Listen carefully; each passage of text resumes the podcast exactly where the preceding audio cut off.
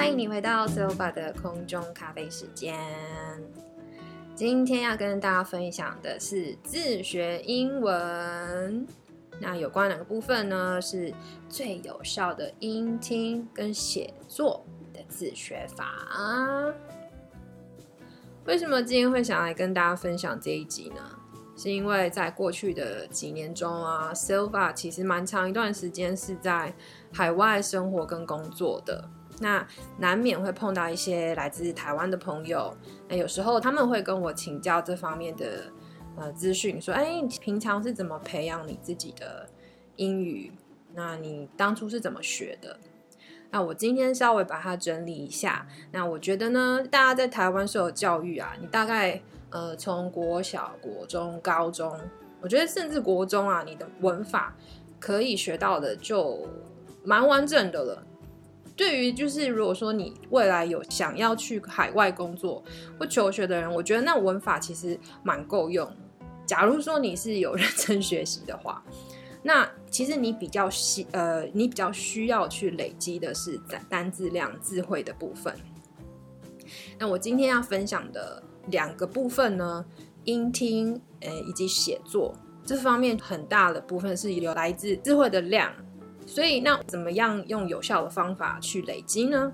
会是我今天分享的重点哦。所以千万要把这一集全部的听完，跟我一起留到最后哦。这里带一下我自己的学经历。我是呢，从高中毕业之后来到了加拿大念书。那我在那里大概待了五六年左右，后来回到台湾，从事了大概约五年的英文补教工作。那我是在二零一六年飞到了菲律宾，那在那里呢，累积了大约三年的海外工作经验，在那里工作的场合也是大部分用英语啦。那我现在是跟先生生活在阿拉伯，那在家里工作的从事工作是线上而美的英语教学，以及自己的音频啊，以及影像的频道品牌经营。那在我求学那段时间，我大概是高中，其实我国中英文蛮烂的，因为 也是题外话，国中的英文老师让我觉得他的乡土腔实在是太夸张，比起小时候我在芝麻街科见学那些外籍老师的口语比较起来，相差非常多。加上他恶劣的态度，那时候就让我就是萌生退役，不就觉得对英语再也没有兴趣了。那我反而是在高中的时候，我那时候念的是复兴美工，那因缘际会的英文老师将我任命成英文小老师，所以可能是就是自身的荣誉感使然吧，我就是从那时候开始，对多多的去接触英文。所以说高中毕业之后啊，嗯，想要再进一步的深造英语，也有来自家里对我期许，就在家人的支持之下，到了加拿大念书。那其实我一到加拿大的时候，文法再怎么好，在台湾所学的再怎么扎实好了，但是一到那个环境啊，完全的你会觉得瞬间自己的经验值降到最低，因为在那个地方要生活以及求学啊，有大概超多的时间你面对到的是他们的 street language。我当初一开始过去的时候是住在 homestay。所以每天吃饭的时间啊，homestay 的妈妈就会跟小孩聊天啊，问我说 How's your day？那我可能一开始会很紧张，说 How's How's your day？我到底要说什么？那或者是在学校的时候，老师每一堂上课的开场白会先用轻松的话题带入，那我可能从那时候就脑子一片空白了，完全就是信心完全的被击击溃。所以当初我一个人在加拿大，我就告诉自己说，我一定要累积，我我一定要达到更好的音听能力。所以说，当时我就试了一个方法，我自己称呼叫做影片学习法。我那时候手边累积了好几季的 Friends，就是中文好像是翻译成六人行吧。那时候我就想说，呃，我记得好像是暑假期间有一段时间，我就每天。逼自己在家里把先把第一季的带中文字幕的看完一遍，对，然后呢，我看完一遍，大概知道这一季在干什么，然后转折在哪里了之后，我再从头看一遍。那这次用的是英文的字幕，这时候第二遍很重要的是，你就累积自己的阅读，那你的速读能力跟呃英文架构还有智慧啊，可以在这第二遍开始慢慢的累积了。那这次看完之后呢，第二遍看完之后还没有完哦，我还是会建议大家做第三遍，就是完全没有字幕。因为就算你放英文字幕的时候，如果能力有到的朋友，其实你根本不用做第三遍。那是因为可能呃有些人就是看着英文字幕，你就会完全的 focus 在那个字，变成你是在阅读，而不是用你的听力。那所以说第三遍的完全没有字幕就很重要。那到第三个步骤的时候，其实你可以放松的把它影片就放在那边当你的背景音。那你可以就是这时候做一些阅读啊，或者是说。呃，上网看一些相关的，但是你还是要告诉你的耳朵，你要去仔细去听他们在说什么。那其实我个人在第三遍的时候，我就已经非常强烈的感受到我的进步之快。我那时候才看第一季而已，第一季才十几集吧，我就想说哇，怎么成效那么快？那时候花的不到我两周的时间，所以我就继续从第一季二三四五看到七的时候，我我就。我也不用看那第一遍的那个中文字幕，这样子。那另外，我选择 Friends 的一个很重要的原因是，它里面的对话是非常生活化的。我不会建议你说去看那个什么 Homeland 啊、Game of Thrones，它讲的都是比较远古，或是说跟现实生活比较不相关的的剧情，所以那会比较。很难去 应用到你实际的经验跟日常生活，所以那时候我选了这个，也是觉得说，哎，这个会在日常生活上帮助到我。所以在练习音听的重要的概念，就是要大量的 input。那第二个呢，我要分享的是写作的 output。我是怎么练写作的呢？那时候其实我在加拿大的大学开学前，有一段时间是在 language school，呃，语言学校上课。那那时候有一个教写作的老师，我记得他的名字叫做 Anne White，应该是 Anne White。他就看到了我是个很特别的女生，因为班上那时候大多是南美国家来的人，那我一个台湾女生看起来孤零零的，他就人很 nice 的跟我做一些呃练习，额外练习，然后就发现说，Silva，你的写作啊，你的智慧跟你的。那个句型的架构有点单调，那我们来做个小练习好不好？我说好，那你从今天开始每天写一封自己的日记给老师啊，不用多，大概就是 A 四的纸一一面到两面就好了，一面也 OK。然后我就说 OK 啊，所以从第一个礼拜开始，我就开始写信给老师，那一周开始写信给老师。那我记得第一次收到。老师给我的 feedback 的时候，因为老师也会把我的信还给我，我就看到我第一页的纸上是满江红，老师会用红笔画线，哎，你这边应该要写什么什么什么。那这个模式大概做了，我们进行了，我记得不到半年这，不到半年我就已经结束在那个语言学校的课程，我要准备去大学念书了。我记得我毕业那一天，他们会颁发给学生一个就是啊学业完成的一个证书这样子。那那位 Anne 老师啊，他很突然的给我一个 surprise，他在毕业致辞的时候把我的名字特别提出来，然后另外他也拿了几张就是我曾经写给他的作业，他就好像影印了几张 copy，他就说我在某某班有一个学生叫做 Selva，那这个呢是我跟他的小练习，那我给大家看他第一篇的作文这样子。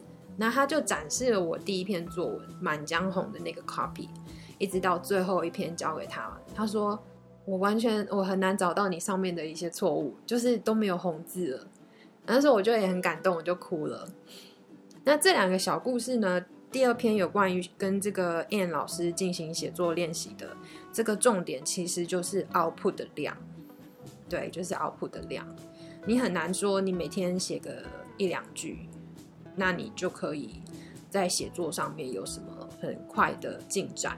所以说，呃，那时候我写作老师逼我的就是你至少要写一个 A4。那如何去把这 A4 写出来？如何要让每天写的有点不一样？这就是强迫你的大脑去激发你那个 output 的激励的作用，然后你的潜能就会被激发出来。对，所以我以上分享这两个部分，就是我个人的经验，在加拿大是怎么训练我的听力跟写作最有效的两个方法。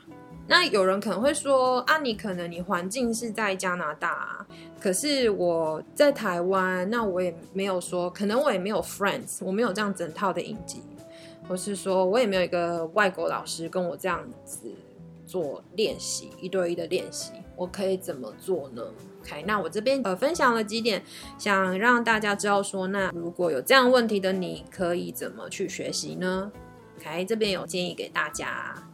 第一点呢是兴趣延伸法。什么是兴趣延伸法呢？OK，兴趣延伸法意思就是，假如说你的兴趣是篮球，好了，那我建议你可以在网站上搜索，比如说 NBA 的球员，或是哪一些球星是你在 follow 的。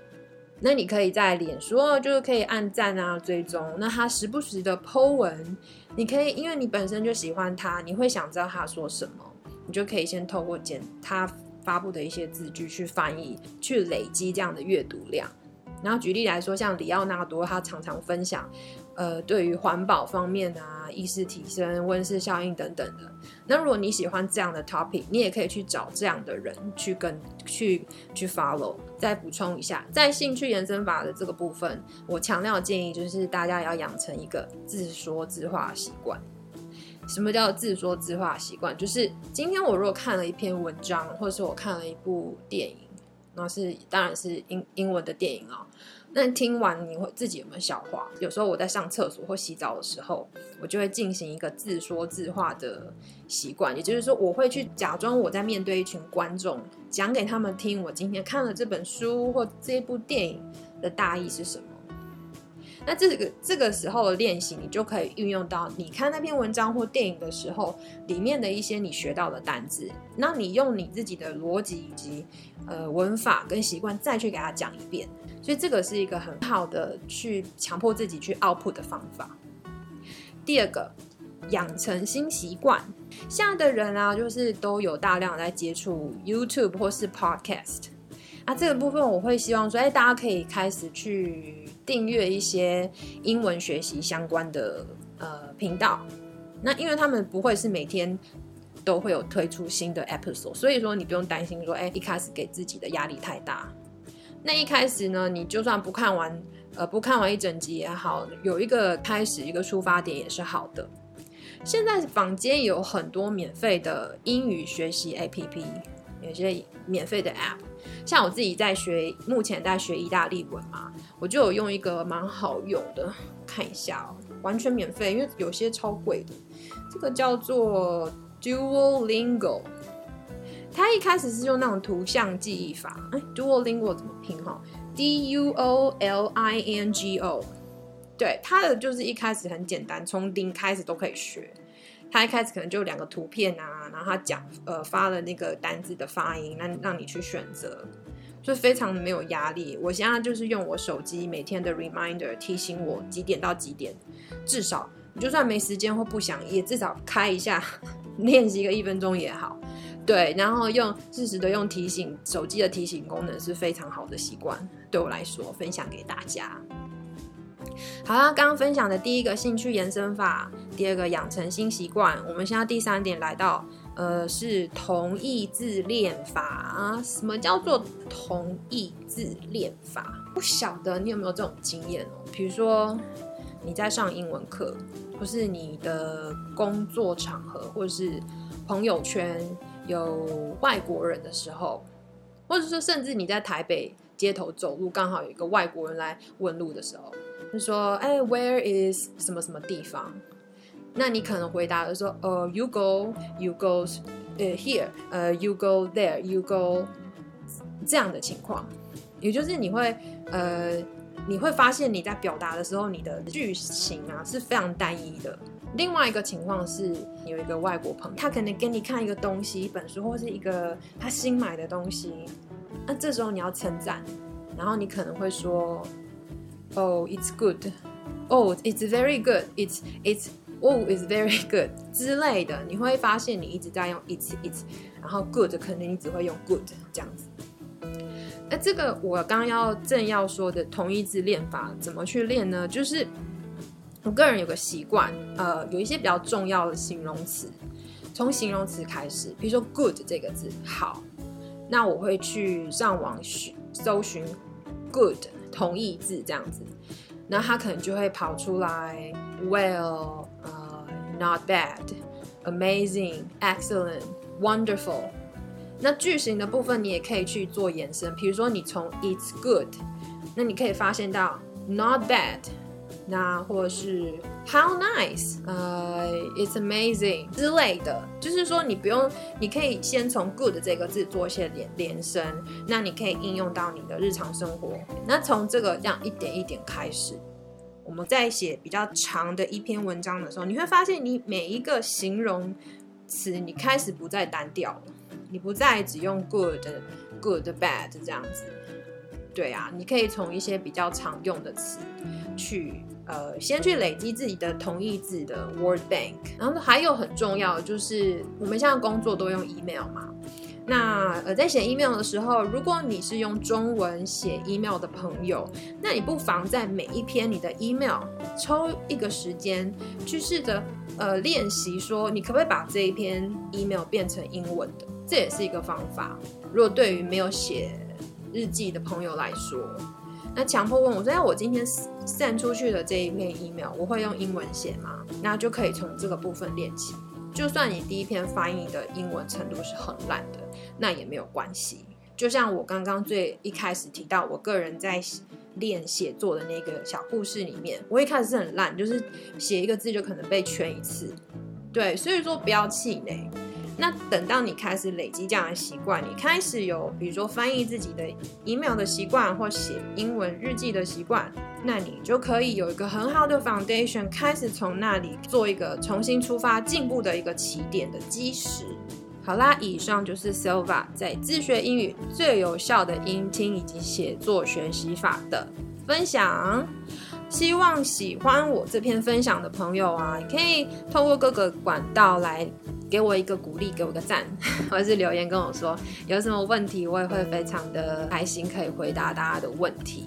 那当然，我也不是英语母语的朋友，我只是说自己的自学的经验。那在应付我现在海外生活跟工作上，就是比起一开始遇到的挫折，我已经进步了很多。那希望在收听的朋友呢，也跟我一样一起进步，活到老学到老。谢谢你今天来到我的频道。那我们下次再见喽，Silva 的空中咖啡时间，See you next time。